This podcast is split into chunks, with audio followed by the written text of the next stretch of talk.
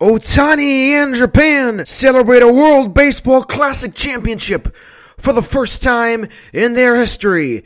That leads me right into episode 11 of Dwayne's all encompassing life podcast. And yes, as we deeply talked about in the previous episode, the desired outcome and the desired final occurred. And the baseball gods above us really wanted this to happen. And we were in for an absolute treat. Firstly, let's start off by acknowledging that it was not only a great game for Japan and for the US, but it was a great, fantastic game for the game of baseball itself and for the increase that will undoubtedly follow, the viewership that will go up, and the attractiveness around the game of baseball that it was head to head and a game filled with superstars and talent and quality all around, not only hitting wise, but also defensively and in the pitching staff. Um, and the fact that we got to see two all time greats, a rising superstar pitcher Shohei Otani, play against his teammate and fellow friend Mike Trout. And the way they finished this game is just spectacular and will go down in history and will be a career defining moment for the both of them, obviously in a positive way. It will be on the highlight reel for years to come. And it was just absolutely fantastic for the game of baseball. All right. So I believe going into this matchup, there was no clear winner. I thought both teams were right to be in the final. They were the best two teams in this competition, and they played really, really good baseball.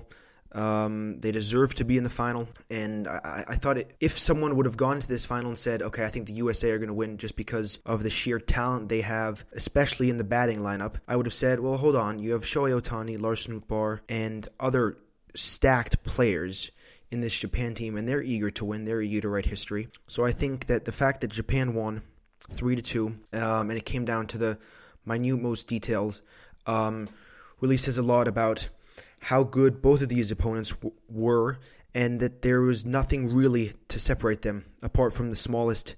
Uh, details. Um, you know, you look at America roster, and then you and then um, names such as Mookie Betts, obviously Mike Trout, Nolan Arenado, and not to mention Trea Turner, who is in impeccable form of late. They they spring to mind, and for Japan, obviously, future MVP Shohei Otani, Higashioka, Nootbaar. Um, so it's really, really talented rosters going head to head. And the fact that Shohei Otani was able to strike out Mike Trout just gave me so much joy. And I think it's also also a brilliant narrative because it now also lays the focus and gives sort of the, feeling around a pitcher.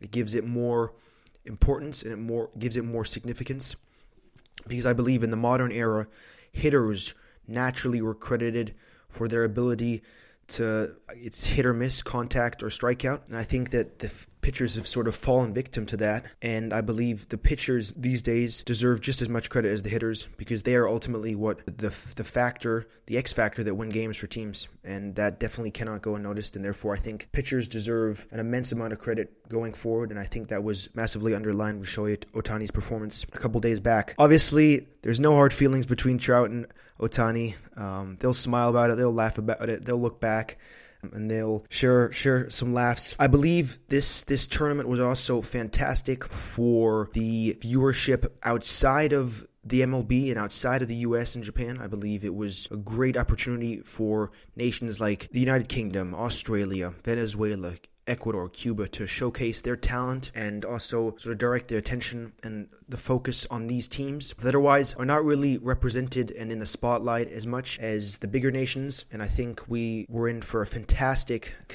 uh, tournament and we we were delivered with spectacular games and I think it was a very successful tournament in that regard and undoubtedly the best World Baseball Classic final ever and you know, the U.S. has a very bright future with Cedric Mullins, Realmuto, Goldschmidt, um, America shortstop Mr. Turner now, not to mention the other players that didn't feature, Bryce Harper, and Japan also, incredibly bright, bright future. So they will definitely be a prominent feature in the finals and in games to come, and I cannot wait for future Shohei Otani versus Mike Trout highlights. Will be an exciting few years, exciting five to ten years, where the these two great baseball nations will be able to show what they have and what it takes takes to be a champion, and I think this is a great way to start uh, a long road that is set to come for this new MLB season. And Shohei Ohtani and Mike Trout will be on the highlight reel for a while. All right, folks, I'll catch you in episode number 12.